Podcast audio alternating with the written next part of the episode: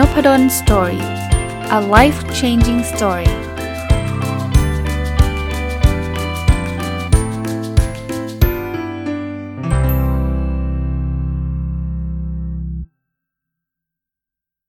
วัสดีครับ ยินดีต้อนรับเข้าสู่นพดล Story พอดแคสต์นะครับ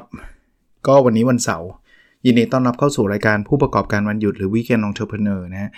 วันนี้ยังคงอยู่กับหนังสือเล่มนี้น่าจะอีกสัก 2 เสาร์น่าจะจบแล้วนะครับ Don't Sweat the Small Stuff About Money นะครับของคุณริชาร์ดเขาสันนะก็เป็น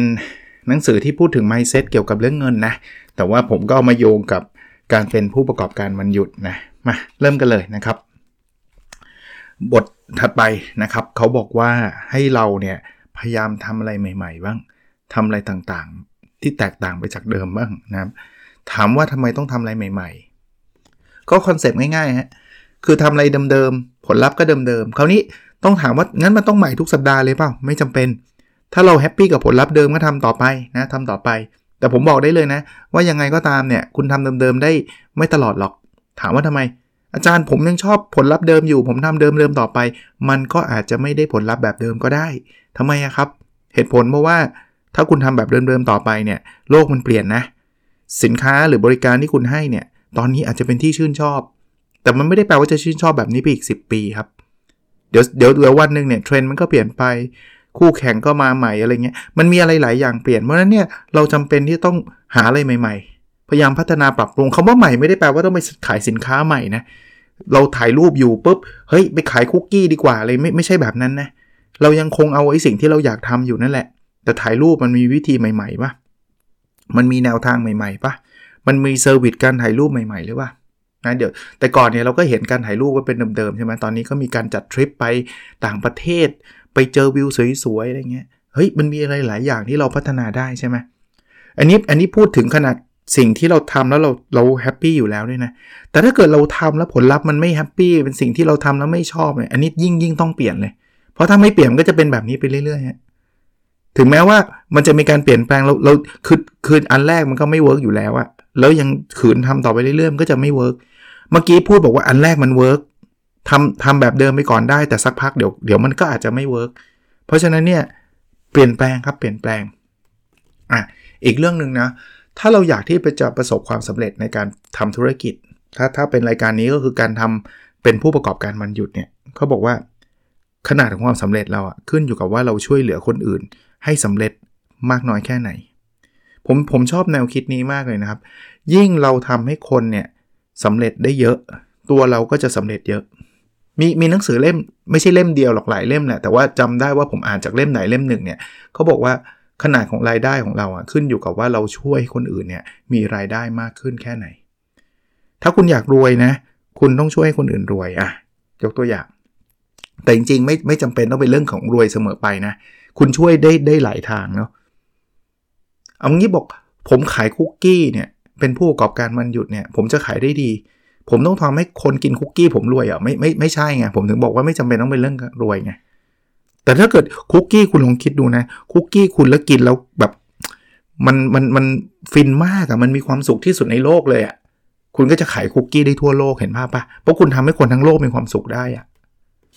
คุณถ่ายรูปนะ คุณถ่ายรูปไปกับคู่เบ่าสาวอะ แล้วคู่เบ่าสาวเขาได้รูปที่แบบ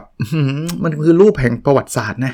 รูปการแต่งงานเนี่ยบอกได้เลยนะ คือมันมันคนเราไม่ได้แต่งงานกันได้บ่อยๆ ใช่ปะ่ะนะเพราะเพราะฉะนั้นเนี่ยพวกนี้มันคือสร้างความสุข ยิ่งคุณสร้างความสุขให้กับคนได้มากเท่าไหร่นะ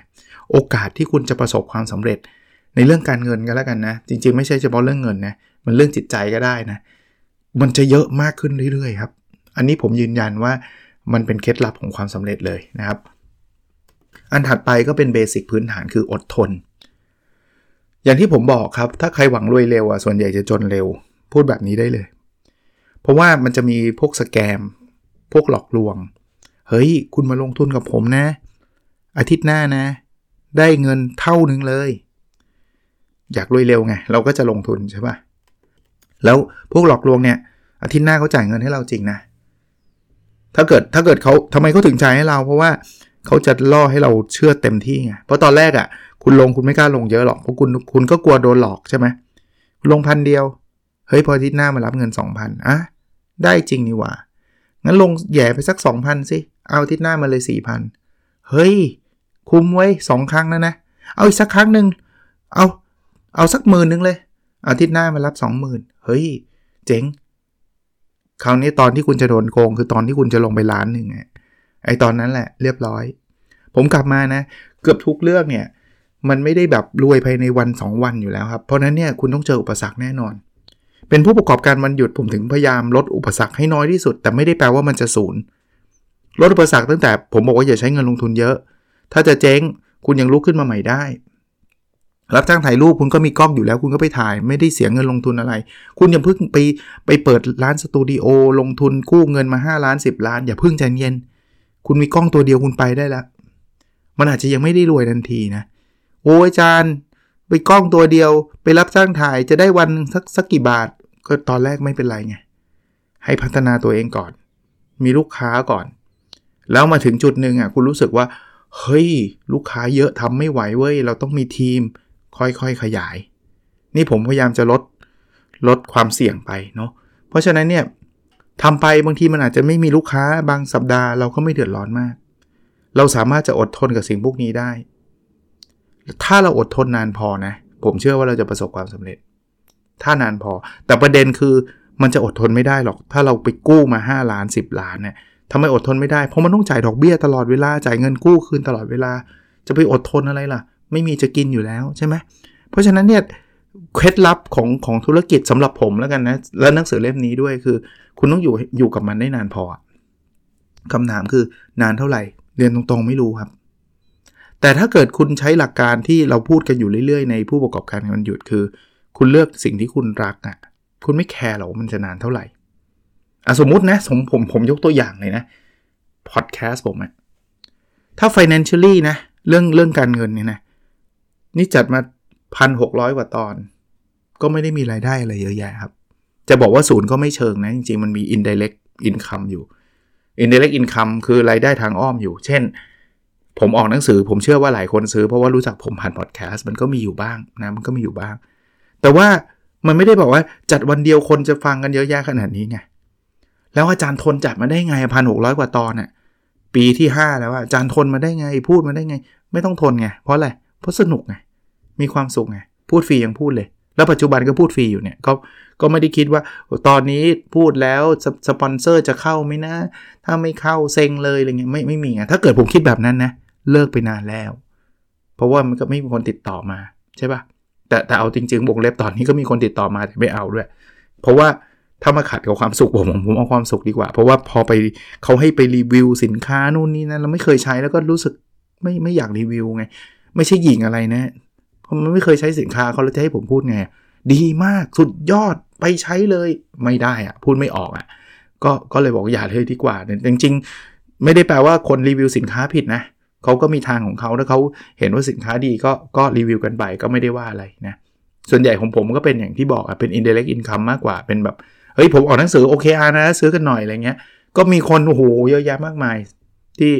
เยอะสำหรับผมนะไม่ได้เยอะแบบ ถ้าไปเทียบกับนักเขียนระดับประเทศนี่อาจจะขี้ประติ๋วเขาแต่ว่าแค่นี้ผมก็ปลื้มล้วนะอะอดทนนะครับอดทนอะอีกเรื่องหนึ่งมองโลกในแง่ดีโหจานทุ่งหญ้าลาเวนเดอร์เหรอไม่ครับมองโลกในแง่ดีคือมองมองในในมุมบวกมากกว่ามุมลบ คือไม่ได้แปลว่าต้องบิดมุมลบให้กลายเป็นบวกนะ ไม่มีลูกค้าไม่ใช่ไม่ใช่บอก อาจารย์นพดลเขาให้มองโลกในแง่ดี อูไม่มีลูกค้าดีใจจังเลย วันนี้ไม่มีลูกค้าอันนี้หลอกตัวเอง อันนี้ทุ่งหญ้าลาเวนเดอร์ของแท้ไม่ใช่ มองโลกในแง่ดีคือ มันก็อย่างอย่างน้อยๆ วันนี้ก็มีคนซื้อเราหนึ่งคนปะเออมันอาจจะเป็นจุดเริ่มต้นนะ แต่เราก็ต้องสืบสืบค้นต่อไปนะว่า เอ๊ะ เราทำอะไรผิดพลาดไปหรือเปล่าแล้วความผิดพลาดพวกนั้นมันแก้ไขได้นะ หลายๆ คุณไปอ่านหนังสือเกือบทุกเล่มเลยนะ คนที่ประสบความสำเร็จมากๆอะ่ะ มันจะมี moment ความผิดพลาด moment เปิดร้านแล้วไม่มีคนมาซื้อ moment แบบ โดนโกง moment เต็มไปหมดเลยเต็มไปหมดเลย คุณจดไว้เลยนะไอ้สิ่งที่คุณยังรู้สึกว่ามันแย่ ไม่ต้องไปคิดว่าฉันดีใจจังเลยสิ่งแย่ๆเกิดขึ้นไม่ใช่นะ แต่พวกเนี้ยมันคือเส้นทางอะถ้าคุณมองในแง่บวกคือเฮ้ยคุณกำลังเดินไปตามเส้นทางที่มันควรจะเป็นแล้วล่ะ อย่างที่ผมบอกผมมีความเชื่อว่า ถ้าเราอยู่กับมันนานพอเราจะสำเร็จ เพราะฉะนั้นต้องลดความเสี่ยงเลือกสิ่งที่เรารัก เราทำมันต่อไป อีกเรื่องหนึ่งนะเขาบอกว่าเวลาทำอะไรก็ต้องจริงจังกับมัน แต่ถึงเวลาจะต้องเลิกก็ต้องเลิก กลับมาหนังสือเล่มที่ผมพูดมาสัก 2 วันแล้วนะ คือหนังสือชื่อว่า Quit อ่านจบแล้ว เดี๋ยววันจันทร์เนี้ยถ้าถ้าถ้าไม่ลืมนะ จะรีวิวให้ฟัง คือมนุษย์เราเนี่ยหลายครั้งที่เราเจ๊งๆกันเนี่ย เพราะว่าเราไม่เลิก เราชอบได้ยินคำว่า winners never quit quitter never win เคยได้ยินปะผู้ชนะไม่เคยล้มเลิก ผู้ล้มเลิกไม่เคยชนะเขาบอกคำพูดนี้ถูกต้อง ถ้าสิ่งนั้นคือสิ่งที่ไม่ควรล้มเลิก เออ สิ่งนั้นไม่ควรล้มเลิกเนี่ย ถ้าคุณทำไป2 2วัน 3 วัน แล้วคุณบอกว่าไม่เวิร์กว่าเลิก คุณก็ไม่มีทางชนะ ใช่ปะ quitter never win เพราะนั้นเนี่ย winner never quit คือสิ่งนั้นมันไม่ควรต้องต้องมีโจทย์ว่าสิ่งนั้นไม่ควรล้มเลิกนะ winner เขาจะทำไปเรื่อยๆ เลย มีอุปสรรคฉันก็ไม่ล้ม ฉันก็สู้ต่อสู้ต่อสู้ต่อสู้ต่อ เดี๋ยวฉันก็ชนะ อยู่กับมันนานพอไง แต่วงเล็บมันต้องเป็นสิ่งที่ไม่ควรล้มเลิก แต่ถ้ามันเป็นสิ่งที่ควรล้มเลิก แล้วคุณยังสู้ต่อเขาเรียกดันทุลัง คุณคุณทำขนมไม่อร่อย ขายคนไม่ซื้อ คุณก็ทำอยู่นั่นแหละก็ไม่อร่อยแบบเดิมไม่ปรับปรุง ไม่เปลี่ยนแปลงไม่อะไรทั้งสิ้น เอ้ยอาจารย์ ผมอ่านหนังสือมาเขาบอก winner never quit วันนี้ไม่ซื้อพรุ่งนี้มันต้องซื้อแต่คุณทำขนมไม่อร่อยเหมือนเดิมอะ่ะคุณไม่พัฒนาปรับปรุง คุณไม่เปลี่ยนแปลงวิธีการขาย คุณทำไป 10 ปี winner never quit เหรอ คุณก็ยังไม่ winner อยู่ดีอะแล้วตอนนั้นคุณเสียเงินเสียทองไปเต็มไปหมดละ อย่างเงี้ยต้องระวัง สู้ต่อได้ครับ สู้ต่อผมเชียร์ถ้าเป็นสิ่งที่ใช่ แต่คุณต้องคอยถามตัวเองบางทีหลงตัวเองด้วยนะ ว่าคิดว่าใช่ เฮ้ยมันต้องใช่แน่นอนไม่ มันไม่ใช่นะ เดี๋ยวหนังสือเล่มนั้นจะบอกครับว่าวิธีการเลิกเลิกไง เพราะนั้นถึงเวลาต้องเลิกต้องเลิกนะอะมาดูอันถัดไปครับเขาบอกว่า ถ้าเราทำผิดต้องรู้จักขอโทษ เอาผู้ประกอบการวันหยุดเนี่ยบางทีเราทำอะไรที่มันอาจจะผิดพลาดไป อย่าไปโยนความผิดให้กับคนอื่นนะลูกค้าเราเนี่ยเราเขาสัญญาบอกว่าจะจะซื้อของเราเราต้องส่งเช้าวันเสาร์บังเอิญลืมไม่ได้ส่ง ไปส่งเช้าวันอาทิตย์ ลูกค้าก็ไม่ไม่พอใจอยู่แล้ว คุณไม่ต้องรอให้เขาด่านะ คุณขอโทษเขาทันทีนะ ว่าหุยขอโทษทีครับ ผมผิดพลาดไปนะ ผมลืมส่งวันเสาร์ต้องขออภัยเป็นอย่างสูง เคยอ่านหนังสืออีกเล่มหนึ่งต้องขออภัยนะจำจำชื่อหนังสือไม่ได้จริงๆเขาบอกว่า คือเรื่องเรื่องสำหรับลูกค้ากับเราเนี่ยเรื่องมันจะใหญ่จะเล็กอะ่ะมันขึ้นอยู่กับอีกฝ่ายหนึ่งอะ่ะมองเรื่องนั้นเป็นแบบไหน ถ้าอีกฝ่ายมองมองเป็นเรื่องใหญ่นะอีกฝ่ายจะมองเป็นเรื่องเล็ก ถ้าอีกฝ่ายมองเป็นเรื่องเล็กนะอีกฝ่ายจะมองเป็นเรื่องใหญ่อะเราเป็นผู้ประกอบการวันหยุดเมื่อกี้ส่งของช้า ถ้าคุณคิดว่าส่งของช้าไม่ไม่เห็นเป็นไรเลยนิดเดียวเอง ลูกค้าจะรู้สึกหงุดหงิดคุณเป็นพิเศษเลย อะไรวะส่งของช้าแล้วยังไม่รู้จักขอโทษอีก พอฉันทวงไปมันก็ทำเป็นบอกอะไร เยอะแหมอย่าเยอะอย่าเยอะ เรื่องนิดเดียวส่งช้าไปวันเดียวอะไรกันนักหนาพอเขาทำเป็นเรื่องเล็กในลูกค้าขึ้นเลยนะขึ้น เฮ้ย คุณพูดงี้ได้ไงวะโหยส่งช้าแล้วยังจะมาพูดจาแบบนี้อีกโกรธหนักเลย ไอ้นี่ก็บอกอะไรกันนักหนา ส่งช้าวันเดียวโถที่อื่นเขาก็ส่งช้าแบบนี้ คุณยิ่งมองเป็นเรื่องเล็กนะลูกค้าเขายิ่งมองเป็นเรื่องใหญ่ แต่ถ้าเกิดคุณมองการส่งช้าเป็นเรื่องใหญ่ คุณขอโทษขอโพยเลยแบบเฮ้ยพี่พี่แบบผมรู้สึกผิดมากเลยแบบพี่ผมขอโทษจริงนะ ผมแบบลืมจริงอะตอนเช้าวันเสาร์อะผมคิดว่าไม่มีออเดอร์แล้ว ผมไม่ได้ส่งเลยพี่โหส่งพี่ช้าไปวันหนึ่งแย่จังเลยอะลูกค้าฟังละเฮ้ยเรื่องเล็กน้องใจเย็นไม่เป็นไรหรอก พี่ไม่ได้รีบกินขนาดนั้น เห็นปะ พอพอเราคิดมันเป็นเรื่องใหญ่ลูกค้าจะบอกไม่เป็นไรชิวๆเรื่องเล็ก ถ้าคุณคิดเป็นเรื่องเล็กนะลูกค้าเป็นเรื่องใหญ่เลย เออนี่น่าสนใจนะ ก็รู้จักขอโทษเวลาเราทำอะไรผิดนะครับอ่าอันถัดมานะเขาบอกว่า ถ้าคุณรู้ว่าตอนนี้คุณอยู่ในหลุมเนี่ยให้หยุดขุด จริงๆคำพูดนี้ผมรีเฟอร์ได้ผมมาจากวอร์เรนบัฟเฟตต์หรือหรืออาจจะมาจากคนคนก่อนหน้านั้นก็ได้นะ แต่ว่าเขาพูดถึงการลงทุนหุ้น เขาบอกคุณอยู่ในหลุมคือคุณขาดทุนน่ะ คุณหยุดขุดขุดให้มันลึกเข้าไปอีก ขุดคือลึกไปอีกเป็นไงไหมบางคนเนี่ยขาดทุนใช่ปะหุ้นมันตกมา 10% 20%ละพอถึงเวลาซื้อต่อเพื่อถัวรู้จักคำว่าถัวไหมราคาหุ้น 10 บาท ตอนนี้มันเหลือ 8 บาท คุณก็ซื้ออีก มันจะได้ทุนมันจะได้เหลือ 9 บาท มันหล่นไปอีกเหลือ 6 บาท คุณก็ซื้ออีก เพราะต้นทุนจะได้ลดลง คุณซื้อจนเงินเงินคุณหมด ซื้อจน 4 บาทเงินหมด แล้วมันก็หล่นเหลือ 2 บาท คุณซวยเลยนะ ตอนแรกอะ่ะคุณอาจจะขาดทุนล้านเดียวนะ แต่ไอตอนหลังอะ่ะที่คุณถัวเนี่ยที่คุณซื้อซื้อซื้อซื้อบางคนไม่มีเงินไปกู้มาซื้ออีกเนี่ย คุณทำให้คุณขาดทุน 5 ล้าน 6 ล้าน ไอตอนขาดทุนเนี่ยที่เยอะๆอะ่ะมักจะขาดทุนตอนที่คุณไปลุยตอนที่คุณขาดทุนไปแล้วอะเหมือนคุณอยู่ในในในในหลุมแล้วอะ คุณไม่มีสติมากมายนักอะคุณพยายามจะเอาคืน เดี๋ยวนะจะต้องให้มันเด้งให้ได้ ฉันจะได้กำไรเลย หรือเอาแค่เท่าทุน ฉันก็จะปล่อยเลย คุณยิ่งขุดหลุมลึกลงไปเรื่อยๆฮะก็กลับมาที่ต้องรู้จักเลิกครับ ถึงเวลามันขาดทุน cut loss จบ เราผิดทางจริงยอมรับ เจ็บปวดไหมเจ็บปวด เราอุตส่าห์คิดมาดีแล้ว หรือว่าเราไม่ได้คิดก็ตามนะก็ต้องยอมรับความผิดพลาดเนาะ ลงทุนทำผู้ประกอบการวันหยุดทำไปแล้วไม่ work อย่าไปลงทุนเพิ่ม ไม่ work นี่ต้องคิดแล้ว เฮ้ยมันอาจจะไม่ใช่นะ ถ้าไม่ใช่คุณก็หยุดตรงนั้นนะอีกเรื่องหนึ่งอันนี้เป็นเรื่องที่ให้เราตระหนักรู้เวลาจะใช้เงินนะผู้ประกอบการวันวันหยุดเนี่ยได้ไรายได้มาบางทีก็ไปใช้เขาบอกว่าให้จำไว้ว่าทุกอย่างจะกลายเป็นของเก่า วันแรกในวันที่เราซื้อ คือเราซื้อปุ๊บกลายเป็นของเก่าทันที พูดง่ายๆราคามันตกทันทีนะเพราะนั้น ใช้ใช้จ่ายได้ครับ ไม่ได้บอกห้ามใช้เงินเลย ใช้จ่ายได้เพื่อความสุขได้ แต่ตระหนักรู้ไว้นะว่า มันอาจจะทำความสุขให้คุณได้วัน 2 วันนะ คุ้มกับเงินที่จ่ายไหมนะถ้าจ่ายเงินไปแล้วแบบอู้อยากได้ของใหม่อยากได้เสื้อใหม่อยากได้กระเป๋าใหม่ได้ครับ แต่วันที่ 2 วันที่3ความอยากได้มันจะลดลงล้วมันคือของเก่ากระเป๋าเก่าเสื้อผ้าเก่า อยากอยากได้อะไรให้ลองไปดูของเก่าที่อยู่ในตู้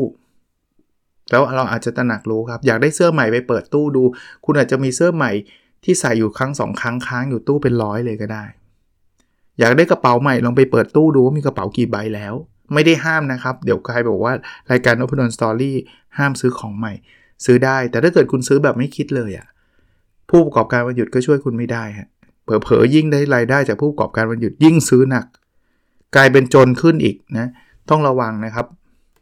อะมาอีกอันนะครับเขาบอกว่าให้เราจำไว้ว่าคำว่าถูกกว่า ไม่ได้แปลว่าดีกว่าเสมอไป หลายคนก็แบบอยากได้ของถูกไงอะสมมุติว่าผมในคอนเทกต์ผู้ประกอบการมันหยุดเนาะซื้ออุปกรณ์ทำขนม แต่ไปซื้อถูกๆซื้อแบบไม่มีคุณภาพ เพราะราคามันถูก ใช่ถูกจริงทำขนมได้จริงทำได้นะไม่ได้ไม่ได้โดนหลอกนะ แต่ทำอยู่ 3 ครั้งซ่อมแหละ อ้าวแต่คุณซื้อมาแล้วคุณจะไม่ซ่อมเหรอคุณจะคุณก็ต้องซ่อมมันเสียไง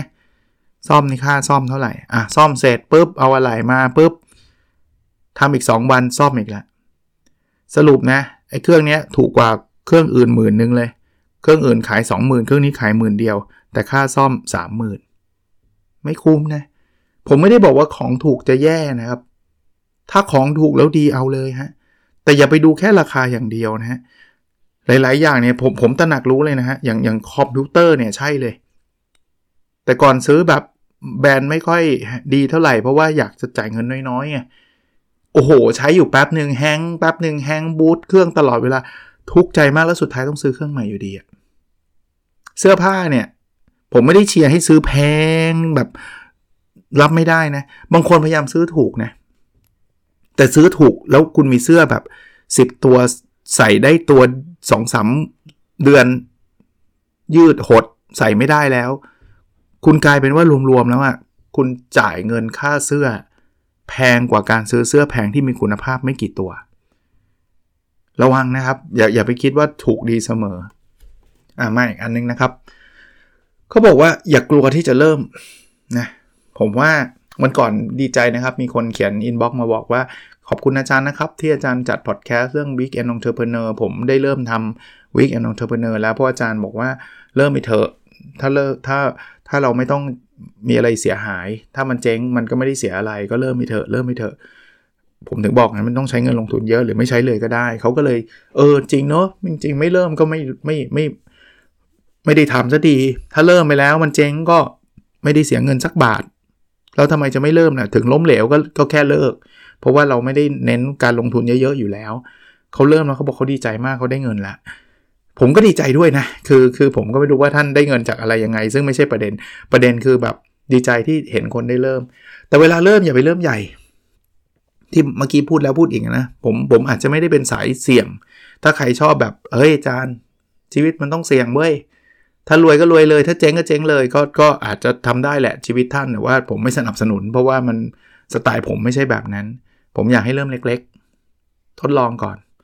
เรายิ่งไม่มีประสบการณ์ นี่ผมผมเตือนคนอื่นเนี่ย ผมก็ทำนะครับ ผมไม่ได้ว่า เอ้ยทำไมอาจารย์เตือนคนอื่นแล้วถ้าอาจารย์ทำอีกตรงข้ามไม่ใช่เลยผมทำแบบนี้ ถามว่าผมเคยเสียดายไหมเสียดายนะ เอาเอางี้ผมยกตัวอย่างหุ้นก็ได้ลงทุนนะ เห็นนะหุ้นตัวนี้นะมันดีจริงๆ น่าจะซื้ออะไรเงี้ย แต่ผมไม่เคยซื้อหุ้นแบบว่าโอ้โหแบบเยอะแยะ แล้วมีมีเสียดายไม่มี ซื้อไปแล้วขึ้นมา 20-30%อืม รู้อยู่แล้วนะว่ามันน่าจะดีมันน่าจะคือมันน่ารู้งี้ไงรู้งี้ แต่ถามว่าย้อนเวลากลับไป ผมก็ทำแบบนี้แหละเออแต่พอมันขึ้นมา 20-30%เราจะมีมีมีโมเมนต์แบบว่า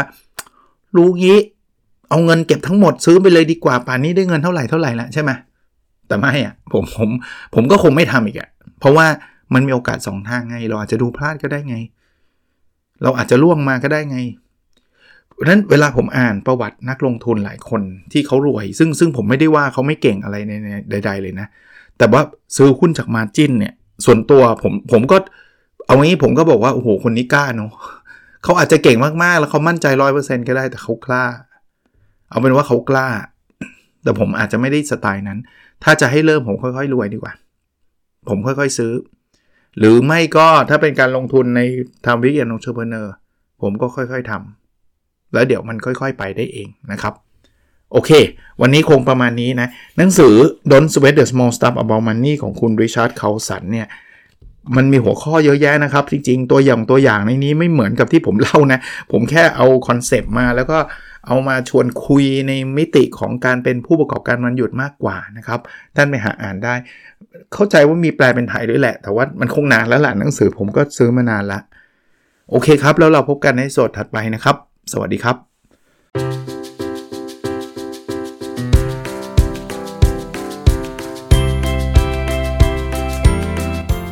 n o p a d o n Story a life changing story